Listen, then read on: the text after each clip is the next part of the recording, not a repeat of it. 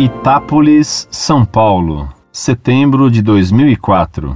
Olá, tenho uma dúvida quanto ao rito da missa. O Concílio Vaticano II, se não me engano, aprovou o novo rito da missa, bem como sua celebração no vernáculo. A aprovação do novo rito proíbe que se celebre a missa segundo o rito tridentino? É possível celebrar o novo rito em latim? Pode um padre celebrar a missa segundo o rito tridentino sem que para isso peça autorização ou permissão? Agradeço desde já pela atenção.